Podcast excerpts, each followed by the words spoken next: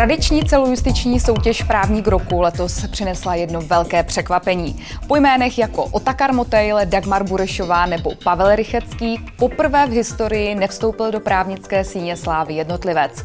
Právníky roku se stalo duo advokátů a autorů Petr Ritter a Zdeněk Šťastný. Nové podcasty na LegalTV.cz Vítám ve studiu advokáty a také spoluautory mnoha knih s právnickou tématikou, doktora Petra Ritra. Dobrý den. Dobrý den. A doktora Zdeňka Šťastného. Dobrý, dobrý den. den. Dobrý den. Pane doktore, studovali práva, to je titul vaší společné knihy o dvou přátelích, Davidovi a Jakubovi, kteří se vypořádávají s vrtochy univerzitních profesorů, udržují si pověst bohému a nevyhýbají se dámské společnosti. Nejsou skutečná jména hrdinů knihy Petr a Zdeněk?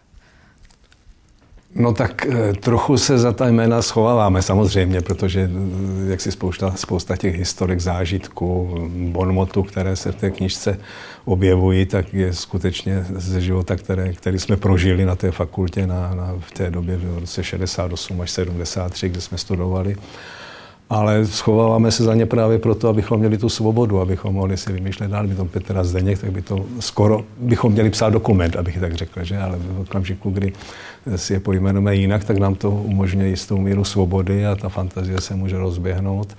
I když jsou tam, jsou tam historky, které jsou naprosto, naprosto přesné, které jsme ani nechtěli nějak, nějak kroutit a jak si mm, dotvářet ještě fantazii. A jedna z nich je kterou nikdy nezapomene, to byla studentská stávka, kdy jsme na Filozofické fakultě seděli v té posluchárně.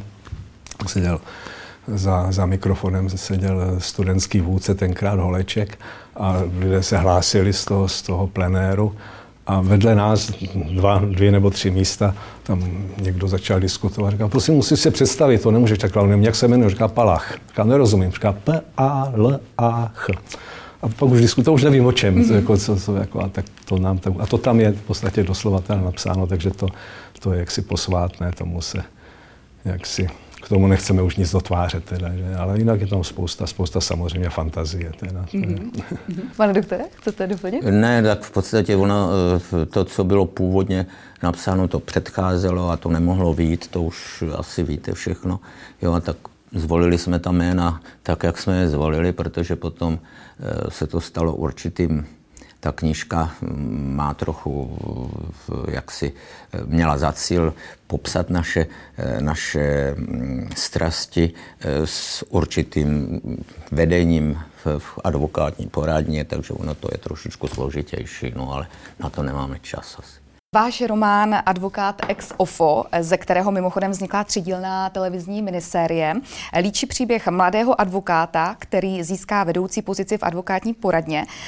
Pár let po vydání knihy zakládáte společně s doktorem Rittrem vlastní advokátní kancelář a vy sám přestáváte psát. Autorem dalších románů už je jen doktor Ritter. Proč? No, tak eh, to je tak trošičku osud my jsme pak ještě napsali nějaký jiný věci, ještě se převedlo něco z těch biliárů do e, televizní podoby. E, pak, se, pak jsme napsali nějaký komedie, dobře obsazený, hrál nám s tom například pan Kopecký, paní Tichánková, pan Cupák a takový. Takže jako jsme ještě něco napsali, pak byl jeden scénář, který eh, byl nezrealizovaný, protože se změnila doba, jo, to jsme ho odevzali do televize v 89. a pak se to všechno změnilo a všechno šlo někam jinam, protože lidi měli zájem jiný. No a ono psát ve dvou je nesmírně, nesmírně časově náročný, abychom eh, jak si dali dohromady ten čas tak jsme vždycky museli samozřejmě přemýšlet, co a jak. No, narodila se ta dvojčata, že jo. Jeden už dva a půl lety klučina na světě byl, takže na manželku to bylo strašně moc. Jo. Musel jsem nějak pomáhat. Bylo 80 plen denně a nebyli takový, co jsou teď, ty moderní. Hmm. Takže jednak to, no a pak eh, On psal samozřejmě solově, no a mezi tím utekl, utekl teda, e, povýšil, jako píše dobře, že a e, já bych nesnes nebo lépe řečeno, když jsme se potom o něco pokoušeli, tak my všude říkáme, že eh, se nesmíme eh, bát před sebou říct nějakou koninu. No a já jsem pak zjišťoval, že jsem těch konin říkal daleko víc a v podstatě jsem dospěl k závěru, že on se, kolega se, jako, jako že ho zdržuju, tak, a píše dobře a abych začal psát sám, to zase bych nesnes, abych byl horší než on, no, tak jsem přestal. To se dobře poslouchá, pokračuj ještě můžu. Ještě eh, k té minisérii televizní. Eh, zúčastnil jste se, nebo zúčastnili jste se natáčení? No samozřejmě, že jsme se, nebyli jsme u všeho, ale občas jsme se eh, zúčastnili natáčení, takže velice nás to tam bavilo, bylo to příjemné, všechno hezky Přejdeme tedy ještě k další knize. Eh, ve své knize Vina soudce Brennera popisujete, jak předseda soudu ovlivňuje rozhodování jiného soudce. Nepřikazuje mu, jak má rozhodnout, ale naznačuje mu, jak by si někdo nad ním přál, aby rozhodl. Eh, působí takové skryté vlivy i v české justici? Působí nepochybně v každé justici. Působili za totality, působí v Americe, působí v britské justici, nepochybně působí. Je jenom otázka, jak dalece ta právní a politická kultura je teda vyspělá, aby ti soudci tomu odolali. Ale že se někdo pokusí ovlivnit soudce, to je naprosto přirozené, to je prostě taková, taková je lidská povaha. Jde jenom o to, aby ta, ta obecné, to obecné očekávání té společnosti a také taková ta soudcovská profesionalita, hrdost na svůj stav byly takové, aby to v podstatě neumožňovali, ale že se pokouší, někdo pokouší se vždycky nepochybně, jako to, to ano. Ale docela vzdor tomu tedy, co se, co se jaksi odehrává v médiích, a tak si myslím, že ta česká justice je docela odolná, že skutečně jako, aby se to aby se úspěšně takhle intervenovalo, že jsou to v podstatě mizivá procenta, jako, která se pak samozřejmě medializují, když se to nějak, jako, ale eh, nebývá to zvykem a neumím si moc představit, teda, že bychom my třeba osobně šli za někoho intervenovat s pocitem, že mě nevyhodí. Teda. Tak. No já s tebou naprosto souhlasím a myslím si, že i ta justice si to hlídá, eh, že prostě když se někde přijde, že někdo se nechal ovlivnit, tak se s ním eh, dokáže ta justice vypořádat. A nemusí to být jenom člověk eh, zase z toho justičního prostředí, který třeba přijde a řekne kolegovi, mm, on je to přece jenom známý, jo, to, to nemusí být, ale dokážou ti, ti soudci odolat i daleko silnějším tlakům třeba lidí, kteří e, jsou mocní a jsou mimo justici. Jo. Já nevím, mohl bych třeba říct, že si vážím velice velice pana doktora Fialy, který dokázal eh, říct, eh, jak si kým byl ovlivňován a jak prostě to, jako, myslím si, že ta justice je dost silná na to, aby se tomu bránila. Z amerických filmů známe scénu, kdy porodci nesmí opustit jednací místnost, než se shodnou na verdiktu vinen nebo nevinen. Český soudce se běžně stýká s přáteli a kolegy, čte noviny, sleduje televizi. Ovlivňují podle vás média a názory jiných lidí rozhodování soudců v některých kauzách? Já si myslím, že se to jako trochu přeceňuje, protože přece jenom eh, vy mluvíte o Eh, trestních věcech. Eh, to jsou všechno, všechno jsou důkazy, všechno musí být ve spise. A ten spis jen tak někdo nedostane. Nedostanou ho ani, ani novináři eh, k dispozici. O civilu, o civilním řízení to už vůbec nemluvím, tak tam ani o tom možná novináři ne, ne, nejeví takový zájem. Ale prostě myslím si, že v žádném případě teda se nenechá ovlivnit ten soudce profesionál. Soudce profesionál prostě má eh, k, svému rozhodování daleko víc informací než ta veřejnost. A on musí ctit zákon a musí prostě vycházet z důkazů. Jo. A to ta veřejnost třeba nemá, někdy píšou věci, jako tam něco slyšel, tam něco slyšel, ale ti soudci, eh, zejména ti soudci profesionálové se rozhodně ovlivnit nenechají. Víte, ono v podstatě eh, takový ten tlak eh, té veřejnosti na ovlivnění toho výsledku, ten se odehrává v těch naprosto extrémních, těch, těch eh, mimořádných kauzách, teda, že, tak, které sledují velké, velké úplatky, velké vraždy a tak dále.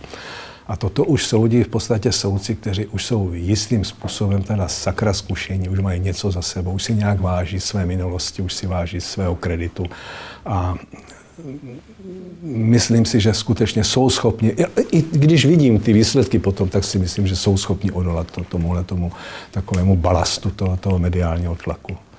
Ale stejně já se přesto si myslím, že pokud tady nějak, nějaké ty tlaky jsou a vypadá to jako tlak na justici, ne, to já si myslím, že je tlak e, úplně na někoho jiného. Jo. E, já si myslím, že i když je to teda mediálně sledovaná kauza, já nevím, třeba i nějaké vraždy, tak nikdy ta veřejnost nehlásá nebo eh, jako se nedožaduje nějakého roz, rozhodnutí, ale spíš jde o to, aby, eh, nebo té veřejnosti jde o to, aby bylo rozhodnuto co možná nejdříve a jak spravedlivě. A že spíš je to pokud mluvíme o těchto záležitostech, tak je to v podstatě, jsou to otázky zejména eh, týkající se politiků. A e, ta veřejnost neříká toho a toho zavřít, ale rozhodněte a rozhodněte spravedlivě a rozhodněte, rozhodněte co nejdříve. Mm-hmm. Pane doktore, ve vaší knize mě zaujala myšlenka, sám zákon je netečné pravidlo, ze své podstaty studené a často tupé. E, skutečná pravda vězí v případu. E, z toho plyne má otázka, co je důležitější, mít dobré zákony nebo mít dobré soudce? Obojí. Obojí. To, to, to, tam musí být symbioza, to jinak nemůže fungovat. Pravda je, že představte si ten zákon, když se píše, tak se píše proto, aby platil pro miliony případů. Miliony případů teda. Ale žádný případ není milion. Žádný případ, každý případ je jeden. Je tam jeden člověk, jedny motivace, jeden poškozený, jedno prostě naprosto samostatný příběh, který vydá třeba na knížku. A je úplně jiný, než je napsáno v tom zákoně, protože je, je jedinečný. Že? Takže ten zákon má obrovsky málo možností posoudit tu konkrétnost, ten, ten, ten, tu jedinečnost té, té věci, která se odehrála, to, to, té situace, toho příběhu. A to už musí nastoupit ten soudce, který toto vezme v potaz, že má nějaké základní pravidlo, ale pod tím musí vytvořit spoustu teda už, už jaksi drobných doladění, které to, které to uzavřou. Takže ono se nedá stavět do, proti sobě je lepší mít dobré zákony nebo lepší mít dobré soudce. Ono je potřeba mít je oboje, aby to fungovalo. To jinak, jinak nejde teda, že? No já si, já si jenom eh, chci vzpomenout na historku, kdy jsme měli mm, v kanceláři jsme obhajovali eh, v nějaké podvody, podvody daňové podvody. A tam si vzpomínám na to, že tam bylo několik znaleckých posudků, samozřejmě, že klient se bránil, že se ničeho nedopustil a bylo tam několik eh, znaleckých posudků a První vyšel ve prospěch klienta, druhý přišel, teda první vyšel v neprospěch, druhý ve prospěch, pak tam byl ústav znalecký, který přišel s úplně jiným znaleckým posudkem.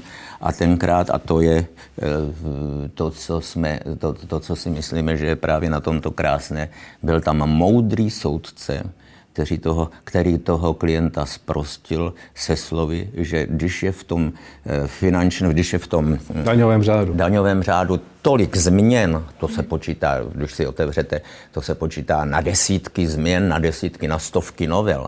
Jak se v tom má uh, vyznat chudák, chudák, obžalovaný, když se v tom nevyznají samotní odborníci. Že jo?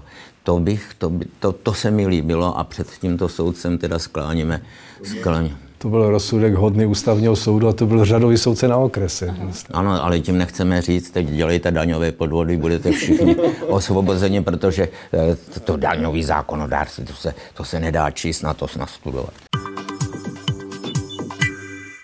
Soudce v trestním řízení nemůže soudit nic jiného, než to, co mu předloží státní zástupce. Jen státní zástupci mají tu moc určovat, co půjde k soudu a co ne. Eh, vaše advokátní kancelář existuje déle než Česká republika. Zeptám se vás proto jako... To nás vidět. Zeptám se vás proto jako zkušeného praktika na jednu zásadní věc. Eh, má kromě zákonodárné, výkonné a soudní moci existovat ještě nezávislá samozprávná moc státních zástupců? My jsme s kolegou přesvědčení, protože pořád se o tom diskutuje ve sdělovacích prostředcích, že nesmí, nesmí. Nesmí být samostatná, samostatná další moc. Víte, státní zastupitelství, státní zástupce je zástupce státu. Už, už jazykově vykládáno. Že? To, je, to je prostě advokát státu, který stojí proti advokaci. Prostě v, obha, v obžalobě, v trestního řízení prostě. A nemůže splynout s tím, nemůže to být součást justice, nemůže splynout s tím, kdo o tom rozhoduje. Prostě Státní zastupitelství je součást výkonné moci. Ta vláda na to musí mít ten vliv. Je otázka potom, určuje, vláda určuje stát, eh, trestní politiku. Rozmáhají se drogy, je potřeba něco udělat. Státní zástupci se podle toho musí zachovat nějak, nějaké opatření, na nějaké pokyny pro svý státní zástupce, jak mají, co mají už, už stíhat, co mají třeba tolerovat. To je věc státu, toto musí definovat státu, tyto základní postuláty. Pak je otázka teda už ale nějaké si právní a i politické kultury, aby se nestávalo, že ten, kdo vede to stíhání, odvolatelný ten tím, koho stíhá. To, to prostě by se nemělo stát, ale to nezajistí právo. To zajistí jedině už ta právní a politická kultura, aby ti lidé toto nedopustili. Prostě to je, a nezmění to ani, prostě nelze vymyslet systém, jak koho jmenovat a koho zase kdo má právo odvolávat, aby se to vyloučilo, když ti lidé nebudou dost mravní na to, aby to sami vyloučili prostě. Víte, když, se, když jsme jaksi se snažili o to, aby byla eh, advokacie jaksi nová, teda svobodná, tak eh, ten zákon začínal slovy advokacie je svobodné povolání. Že jo? A v tom je asi jádro eh, té myšlenky, že advokacie musí být naprosto nezávislá, svobodná a to státní zastupitelství jako protivník, to, jak říkal kolega, je záležitost toho státu. Já to jenom přirovnám k tomu. My máme, my si nesmíme dovolit poskytnout právní pomoc, jakoukoliv právní pomoc protistraně. Když se teď spolu si dáme kávu a vy se mi na něco zeptáte, nemusíte mi podepisovat plnou moc. Ale potkal bych ve vinárně vašeho partnera, protože vypadáte mladě a šest, že nejste vrana, tak vašeho partnera, tak, a on se mě na něco zeptal, já už mu nesmím odpovědět. Jo? To je prostě eh, to. A teď, kdybychom byli oba obě tyhle ty hm, advokacie a státní zastupitelství pod jednou střechou, tak vlastně bychom se dostávali do toho konfliktu, co nám teď zákon zakazuje. Oni, ti státní zástupci, teď volají po tom, že by měli svoji samozprávnou organizaci, která by byla nezávislá, v podstatě v ústavně zakotvená, tak jak jsou nezávislí soudci. Sami by se spravovali, sami by se nějak jmenovali, odvolávali, prostě samozprávná, tak jako advokacie samozprávná. A teď si představte, já si pana doktora Zemana, Pavla Zemana nesmírně vážím je fajn, že tam je a to státní zastupitelství podle toho vypadá, podle mě vypadá dobře. Ale představte si, že se tam nějakým způsobem dostane pan doktor Urválek a budou samostatní, neodvolatelní, nikdo s nimi nehne. Jaká, jaká, jaká zvůle by se tady mohla rozvinout jenom proto, že nad nimi není už ta exekutiva, ta, ta, ta, ta, ta potažbo přes parlament volená, volená síla. Teda. My jsme na tom jinak, jako nás si klient zvolí a když prostě budeme dělat nějaké nepřístojnosti a nebude se to klientovi líbit, odvolá nám plnou moc. A my ho už dál zastupovat nemůžeme, ale jestli tam bude dosazený, jak říkal kolega, eh, člověk eh, takových eh, mravních kvalit, o kterém hovořil, tak fakticky je, fakticky je to nebezpečí pro to. Ostrach. demokracii, pro stát. To už jsme tu jednou měli, že jo. Ambiciozní státní zástupce z již zmíněné knihy Vina soudce Brennera je zastáncem znovu obnovení trestu smrti. Váš další román eh, Protipopravčí četa, podle kterého se právě točí celovečerní film, se odehrává v roce 1989, kdy u nás ještě platil trest smrti. Eh, zdá se, že vás toto téma přitahuje. Cítíte riziko, že ve společnosti, ve které rostou sympatie k vládě pevné ruky, může být obnovena debata o, znovu zavedení trestu smrti? Tak reálné obavy nemám. Mně to spíš tak trošičku je líto a mrzí mě to, že, se, že prostě ty, ty statistiky vycházejí tak, že pořád teda většina společnosti je vlastně pro trest smrti, že ta osvěta prostě není schopna toto zlomit. Eh, reálně ty debaty probíhat nemůžou už kvůli mezinárodním závazkům. To prostě je nemožné, aby se tady objevil trest smrti, aniž bychom vyloučili, aniž bychom se vyloučili ze spousty teda eh, jaksi vztahů a organizací, ve kterých zaplať pámbu blahodárně jsme. Právě proto, že jak si ten, ten tlak té společnosti, no lidí prostě je takový, že by ten trest smrti rádi viděli zpátky, to mě vede k tomu, že se k tomu neustále vracím. Teda jako jo, prostě to, mě to opravdu přichází líto, že přes všechny ty argumenty, které odeznívají, se pořád nedaří tedy zlomit teda to přesvědčení, že trestat smrtí je v pořádku prostě. Trest, to, smrt není trest, smrt je prostě, to není trest. Trest má nějaké atributy, má, nějakou, má nějaký převýchovný, já nevím, preventivní, to nefunguje prostě. Trest smrti třeba nemá žádný preventivní účinek, to je mnohokrát osvědčeno teda, že kvůli tomu, že tedy hrozí trest smrti, ten člověk eh, se nezdrží vraždy. To, to, to prostě nefunguje, takhle to je. O trestu smrti já můžu mluvit do nekonečna. Tím, jak se snažím mluvit ve zkratce, tak neříkám, mám pocit nic teda, ale jako... Mm, víte, ono, trest smrti vidí pokaždé takhle. Maminka vraha no, uvidí trest smrti úplně jinak, než maminka toho zavražděného. Prostě to je... A mm, v podstatě, když se stane něco takhle, od nějaký odpudivý trestný čin, tak v podstatě všichni, celá ta společnost se postaví eh, jaksi do takové té role nebo, nebo takového pocitu, co kdyby se to stalo mně. A, mm, ale tak to není prostě. Ten, ten, komu se to stane, o tom rozhodovat nesmí prostě, ale ten, ten tlak té společnosti plyne tady z tohohle pocitu prostě. Ne, to já jsem v podstatě chtěl eh, tohle něco podobného říct, že jinak se na, ten, na otázku trestu smrti dívá matka. Kdybyste jich se jich zeptali, mohli mít stejný názor, ale jinak se dívá matka toho obviněného a jinak té oběti. Že? A na závěr uh, bude otázka na vás na oba. Uh, pro fungování právního státu a justice jsou důležití soudci, státní zástupci, ale i advokáti, nebo ne? Eh, mohou je nahradit například neziskové organizace? Jak vidíte roli advokátů v dnešní společnosti?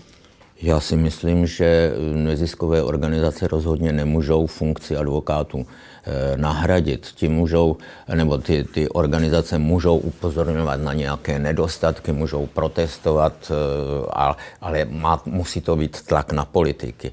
Ale advokát musí vždycky už jenom z toho důvodu, že je práva znalý, nebo měl by být práva znalý, eh, může vystupovat před soudy a může zastávat nebo bránit práva toho klienta daleko lépe, nežli nějaká nezisková organizace. Pak, když jde o neziskovou organizaci, zaplať pambu za ně, že tady jsou, že nějakým způsobem e, burcují třeba mm, to společenské vědomí, třeba už k ničemu jinému, tak aby na, nekřičeli na náměstích, že chtějí trest smrti. Jo, ale to, to jako dělají záslužnou činnost, ale rozhodně nikdy nemůžou e, zastoupit ty advokáty, protože e, jak si ti advokáti, to je řemeslo, které je já nevím, jak dlouho staré a prostě musí být a musí být, eh, musí existovat a musí být pořád svobodné, nezávislé. On už to tady Zdeněk předtím trošičku začal. To je právě to, že advokacie je svobodné povolání. A ta svoboda v podstatě sebou nese, že ten advokát má schopnost, povinnost a má, tenduje k tomu prostě zastávat se prostě těch naprosto, naprosto základních eh, práv a lidských svobod. Jako je no, svoboda sama o sobě, demokracie, prostě tohle to Nezisk, a je tam jenom sám za sebe. Má jenom svůj kredit, odpovídá za sebe a tvoří si svoji pověst a hájí zájmy klienta. Nehájí ten trestný čin, hájí ty zájmy toho klienta, tedy eh, jak si práva toho klienta, abych tak řekl, aby, aby to... Nezisková organizace která by se pokusila toto dělat, tak je to prostě organizace. Každý ten právník, který v té neziskové organizaci bude takhle pracovat, má nějakého svého zaměstnavatele. Ta nezisková organizace má nějaké své příjmy od někud, nějaké dotace od státu, od někoho. A už tam ta svoboda toho, toho osamělého advokáta, který stojí na ulici a žije ze svého palmáre a vytváří si svoji pojist, už tam prostě není. Už ty zájmy tam nutně se musí tříštit a už musí nutně to být nějakým způsobem poznamenáno. Teda. Ten advokát je naprosto nezastupitelný a díky tomu teda taky tisíce let ta profese funguje a nikdy nikoho nenapadlo, že by mohla být zbytečná. Snažila se však oktrojovat, snažila se oklešťovat, snažila se, aby byla státní a já nevím, jako byla placena ze státu, ale, ale nikdy, se, nikdy si žádný režim nedovolil advokát, advokátní profesi úplně zrušit, úplně vymazat, nahradit nějakými družství nebo jakou neziskovkou nebo tak. Děkuji za rozhovor. Tolik právníci roku 2019, kteří vstoupili do právnické síně slávy, doktor Petr Ritter a doktor Zdeněk Šťastný. Děkuji za rozhovor. My děkujeme My děkujeme za pozvání. Přeji pěkný den.